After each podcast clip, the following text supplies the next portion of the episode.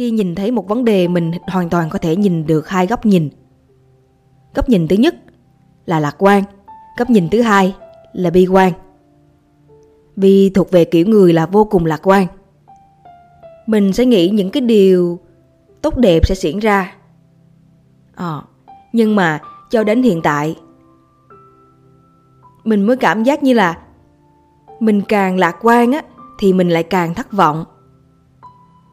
Ngược lại, khi mình càng bi quan á thì nó sẽ giảm bớt đi cái mức độ thất vọng của mình. Bi quan không phải là ì ịch, tráng đời. Bi quan tức là mình hoài nghi và thận trọng về những điều mình diễn ra. Thay vì chọn chủ quan để rồi nhận lại cảm giác thất vọng vô cùng thì mình chọn cách sống bi quan để nhiều nhất có thể có thể giảm bớt mức độ thất vọng trong cuộc sống và cảm nhận nhiều hơn những hạnh phúc giản đơn. Lấy ví dụ về những câu chuyện thực tế gần đây. Gần đây Vi có đọc một bài báo về giải đua xe đạp ở nước Pháp diễn ra vào ngày 18 tháng 6. Hai tay đua Asax và Malay, hai anh đã đánh mất chiến thắng vì đã ăn mừng quá sớm. Khi mà cả hai thấy được cái đích trước mắt và trước sự reo hò của khán giả, hai anh đã tạo dáng trước ống kính, mà quên đi rằng đối thủ của mình là Simon Ruet. Anh đã âm thầm thực hiện pha nước rút và lao thật nhanh về đích trước sự ngỡ ngàng của hai anh ấy. Và Simon Ruet chính là người giành giải vô địch ở giải chạy đua này. Khi mà nhìn lại câu chuyện này á, thì đứng về phía của Isaac và Malay mình mới nhận ra là cái lý do mà khiến cho hai anh đã mất đi giải chiến thắng, khiến cho anh hai anh vô cùng thất vọng, là bởi vì hai anh đã quá chủ quan. Chủ quan chủ quan và lạc quan cho rằng không có ai, không có ai có thể đuổi được mình ngay bây giờ nữa. Chủ quan và cho rằng cái đích đã trước mặt mình rồi thì làm sao có thể vượt khỏi tầm tay đây? Và chính vì lý do này nên hai anh đã mất đi cái giải vô địch. Mà lẽ ra lẽ ra là nó đã thuộc về hai anh rồi. Ừ. thì nếu mà hai anh có thể bi quan một xíu á bi quan không phải là chán trường không phải là uh, chán sống mà bi quan tức là mình vẫn có sự hoài nghi trong này vẫn có sự thận trọng trong này. Và mình nghĩ là mình vẫn chưa thật sự về đích. Cho nên đừng vội ăn bừng mình vẫn chưa về đích cho nên mình phải chạy thật nhanh và nghiêm túc và chuyên tâm trên cái hành trình này. Chỉ có điều này mới đảm bảo cho mình chạy về đích thành công. Ờ thì khi mà khi mà mình có một sự bi quan nhất định á, thì mình sẽ chú tâm hơn và mình có thể không có bị thất vọng vì những cái điều đã diễn ra. Và thậm chí là mình vô cùng hạnh phúc vì cái giải mà mình nhận được nhưng bởi vì ngay từ ban đầu hai anh đã chọn cách là quá chủ quan đi. Cho nên kết quả nhận về đó là vô cùng thất vọng. Cũng giống như là um, chúng ta thường có những cái dự án của cá nhân đi. Khi mình có những cái dự án á thì thời điểm ban đầu mình vô cùng lạc quan luôn. Mình lạc quan và mừng tượng về những điều dự kỳ sẽ xảy ra trong tương lai. Mình lạc quan và nghĩ đến những cái lý do tại sao mình bắt đầu lạc quan và nghĩ rằng cái hành trình trước mắt kia nó sẽ vô cùng là diệu kỳ và sẽ có rất là nhiều ý nghĩa. Mình lạc quan như thế. Và thậm chí là mình mang cái giấc mơ này kể cho rất là nhiều người. Mình có cảm giác mình đang được ngủ yên trong cái cái tưởng của mình, trong cái chiến thắng của mình, trong cái giấc mơ đẹp này. Cho nên mình không có muốn làm nữa. Ờ ngược lại, khi mà bi quan thì ta không nghĩ quá nhiều về những cái điều tươi tươi sáng trước mắt đâu. Mà ta sẽ nghĩ là trên cái hành trình này á mình sẽ gặp những cái rào cản gì những cái điều gì sẽ làm cho mình trùng bước. Và cái điều tồi tệ có thể xảy ra khi mình đang đi trên cái hành trình này là gì? À, mình nghĩ được những cái điều tồi tệ xấu nhất có thể xảy ra trên hành trình này á. Tức là mình có thể thận trọng bớt trên cái hành trình này thận trọng và hoài nghi vì những cái sự lựa chọn của cá nhân Thay vì lúc nào cũng vẽ ra một viễn cảnh tươi đẹp, viễn cảnh trong mơ, để rồi mình không dám bước đi, để rồi mình không có thực hiện cái hành trình của mình. Bản thân mình là một người rất là rất là giỏi, rất là giỏi mường tượng á, mình tưởng tượng ghê lắm. Mình sống vô cùng lạc quan luôn. Ừ. Nhưng mà phần lớn những cái những cái dự án trong đầu của mình á, nó đều không có thực hiện được. Những cái hoài bão của mình á, mình đi được nửa trường thì mình lại bỏ cuộc. Bởi vì mình quá lạc quan, mình quá chủ quan về những cái điều tươi đẹp xảy ra. Và rồi khi mà nó không có xảy ra đúng như những cái nguyện vọng của mình á, và nó quá lâu để có thể nhìn thấy những cái đích đến mà mình đã từng vạch ra thì mình vô cùng thất vọng. Và mình bỏ cuộc dễ chừng. Vô cùng vô cùng nhiều lần như thế. Cho nên đến hiện tại, vẫn chưa có cái gì nó được, nó gọi là thành hình mà khiến cho mình cảm thấy tự hào cả. Nếu ngay từ đầu mình chọn sự bi quan, tức là mình sẽ nghĩ nghĩ về những khó khăn mà trên mỗi hành trình mình sẽ sẽ phải trải qua là gì, từ đó mình sẽ mường tượng nhất những cái điều xấu nhất có thể xảy ra là gì và sau đó mình có suy nghĩ lại thử không? Mình có suy nghĩ là mình có nên bước tiếp tục cái hành trình này nữa không? Ờ. Nếu mình nhìn thấy hết tất cả những cái đau đớn, những cái khổ sở, những cái khó khăn, những cái rủi ro vô cùng lớn mà mình vẫn tiếp tục cái hành trình này á, thì lúc đó bắt tay vào và tìm những cái điều để có thể điều chỉnh và bước đi trọn vẹn hơn trên cái hành trình này.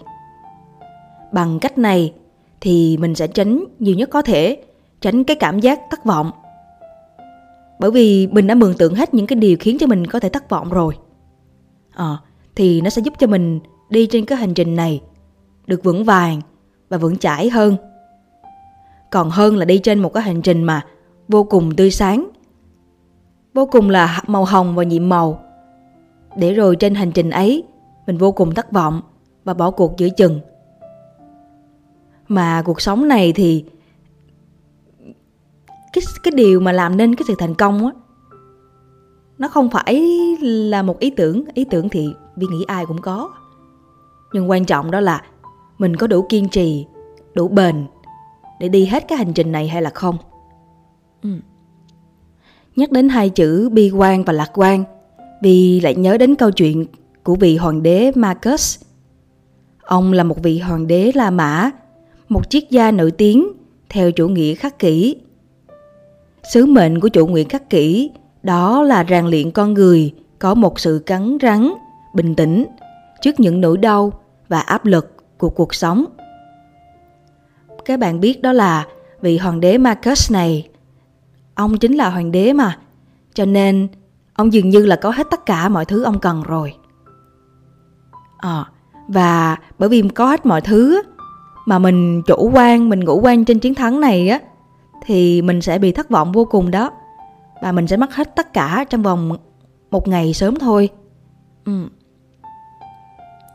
do đó bản thân ông ông không sống theo phương châm của một người lạc quan. Ông sống theo phương châm của một người vô cùng bi quan. Mỗi ngày thức dậy ông đều cầu nguyện rằng nguyện cho ngày hôm nay tôi sẽ gặp những kẻ đồi bại nhất trong cuộc đời này nguyện ngày hôm nay tôi sẽ gặp những kẻ ganh ghét với quyền lực của chính tôi. Ngày hôm nay là một ngày tệ nhất trong cuộc đời của tôi. Ngày hôm nay tôi sẽ gặp những kẻ hèn nhát nhất, nịnh bọt nhất trước mặt tôi, nhưng sau lưng lại chỉ muốn cầm dao và đâm vào tôi. Ngày hôm nay là ngày tồi tệ nhất trong cuộc đời của tôi. Tại sao?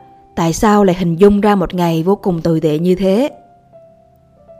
À, bởi vì bất kể điều gì mà tốt hơn những cái điều mà ông đã từng tưởng tượng á thì đó cũng đủ để khiến cho ông hạnh phúc rồi.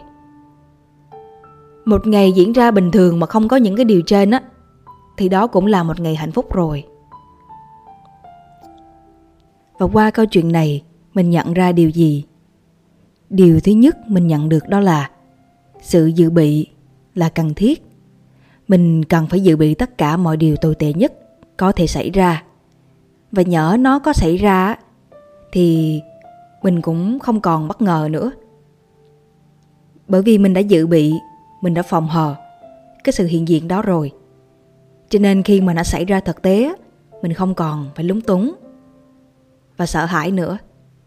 Mình cảm giác mình có một cái tâm thế vững vàng hơn khi đối diện với những cái điều mà mình đã từng mường tượng, từng nghĩ tới. Ờ, và giả sử nó không diễn ra và mình trải qua một ngày bình thường của mình thôi á thì đó cũng là điều may mắn và hạnh phúc rồi. Đôi lúc ta tự hỏi là một ngày trôi qua điều gì khiến mình hạnh phúc? Ngẫm đi ngẫm lại thì mình thấy được là một ngày mà những cái điều tồi tệ nó không diễn ra thì đó đã là hạnh phúc rồi.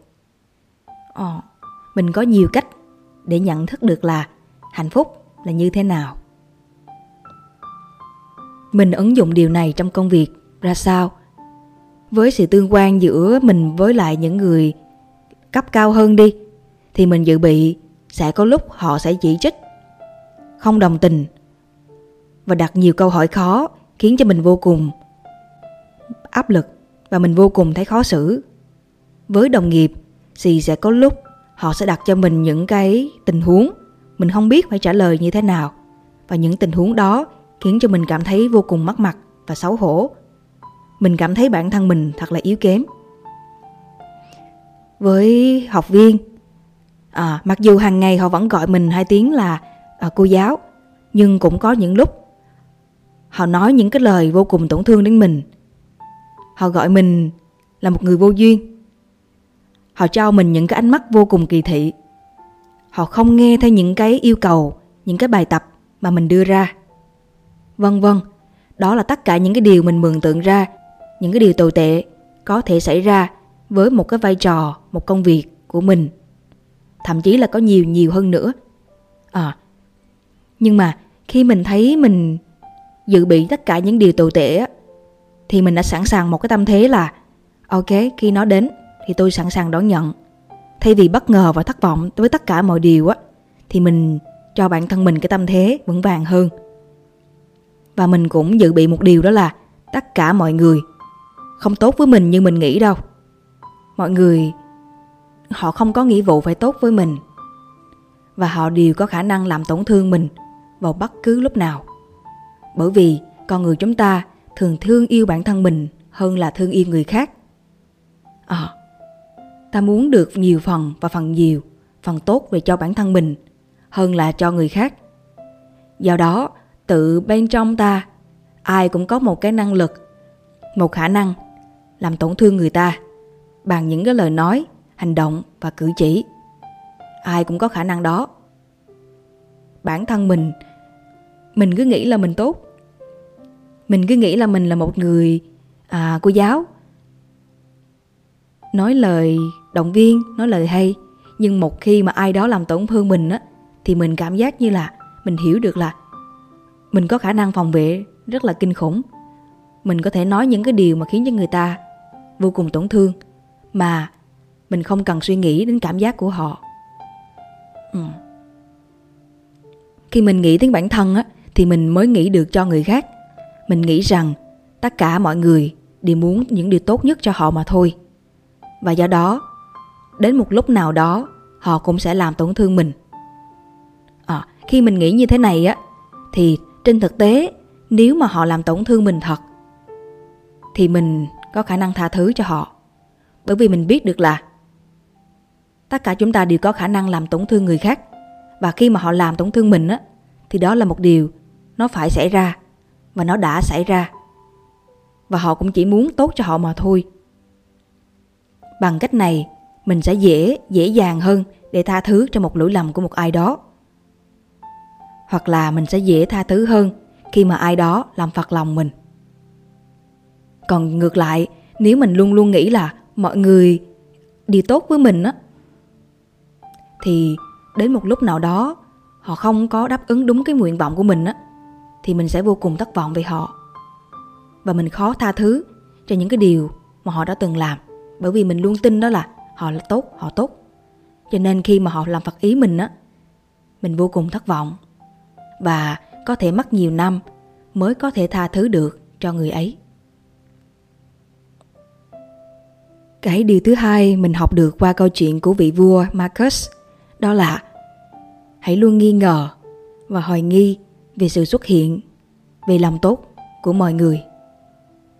Vị vua marcus này xung quanh ông là bởi những vị thần, là bởi những vị quan thần, là những người dường như là đại diện cho những điều chính nghĩa, những người luôn luôn tỏ ra tốt với ông. Nhưng mà là một người vua thì ông luôn luôn trong một cái tâm thế là nghi ngờ về làm tốt của người khác, hoài nghi và thận trọng về sự hiện diện của tất cả mọi người. Nói về hai chữ nghi ngờ thì mình nhớ đến câu chuyện mà mấy hôm trước mình từng gặp mỗi ngày mình đều dắt xe xuống xuống nhà và rồi mình phải quay lên lại để đóng cửa. Có ho mình nhớ thì rút chìa khóa xe nhưng mà nhiều ho mình cũng quên rút chìa khóa xe luôn. Một ngày nọ thì lúc mình mở cửa thì thấy ba người đàn ông đang đứng ở dưới. À, thì lúc này khi mà thấy cái sự xuất hiện của những con người á thì tự nhiên mình có một cái cảm giác một cái sự bi quan nhất định mình hoài nghi về sự hiện diện của họ. Mình nghĩ là người ta sẽ làm một cái điều gì đó đây rồi người ta sẽ lấy xe của mình đây. À, thì khi mình nghĩ những cái điều đó thì tự nhiên trong cái đầu của mình nó ý thức được là mình phải cẩn thận hơn với cây xe nè. Mình phải rút chìa khóa trước khi mà đi đóng cửa. À, thì khi mình thận trọng mình nghi ngờ họ thì rốt cuộc thì không có gì xảy ra hết nhưng mà hãy nghĩ lại viên nghĩ lại đó là nếu mà hôm đó mình quá lạc quan đi mình nghĩ là ô thì họ cũng đứng đó thôi có gì đâu. Mình không có sự cẩn thận trọng á mình không có sự hoài nghi á và mình không có để tâm đến cái cái xe của mình á. Và như một thói quen như bình thường mình vẫn để cái chìa khóa vô đó thì có lẽ là ngày hôm đó mình đã bị mất xe rồi. À, ngày hôm sau thì cô cô cô chủ nhà nói là mấy hôm trước á cái chỗ này nè cũng bị mất xe à, thì cái câu chuyện này cái điều này nó diễn ra đúng với cái bối cảnh mình đang ý thức về hai chữ bi quan và lạc quan. Nó khiến cho mình hiểu hơn về hai chữ bi quan và lạc quan rằng mình phải thận trọng hơn và hoài nghi hơn với sự xuất hiện của mọi người. Giống như một câu chuyện khác về cô chủ nhà một lần nọ à, tuần trước cô nói mình là, mình có muốn chuyển lên lầu trên không? Bởi vì lầu trên có người sắp chuyển đi rồi. Và thứ nhất, thứ hai đó là, phòng này rất là thoáng, mở cửa ra là sẽ thấy, nhìn thấy được tất cả bầu trời luôn, rất là thoáng. Và điểm thứ ba đó là nó có tất cả những cái tiện nghi trong phòng. Ờ à mà giá tiền thì vẫn bằng căn phòng của mình và khi mình mình nghe được cái tin đó thì mình cảm giác như là, wow, mọi thứ tuyệt vời. Dường như là trọn vẹn luôn rồi. Nhưng mà trong chốc lát thì trong đầu mình nó bắt đầu nảy ra một cái ý đó là, một điều tốt quá thì nó nó liệu mình phải trả giá cho nó như thế nào? Ờ bất kỳ một điều gì đó quá tốt đến với mình á, thì mình phải nghi ngờ cái sự hiện diện của nó. Mình phải trả những cái giá ra sao để có được điều này thì sau khi mình nhận được tin á thì mình bắt đầu lên mạng tìm hiểu thử. Căn phòng này cô cô rao với giá là bao nhiêu? Diện tích bao nhiêu? À, thì mình mới nhận ra là à, thì ra căn phòng này nó nhỏ hơn căn phòng của mình. Nhỏ gấp đôi lận. Mà số tiền vẫn bằng nhau. Và thậm chí là căn phòng mới ấy, nó có đầy đủ tiện nghi á thì nó sẽ phát sinh ra rất rất rất là nhiều tiền rất là nhiều chi phí. À, cho nên mình, khi mà nhìn qua nhìn lại thì mình mới hiểu được là không có cái gì mà nó tốt một cách trọn vẹn.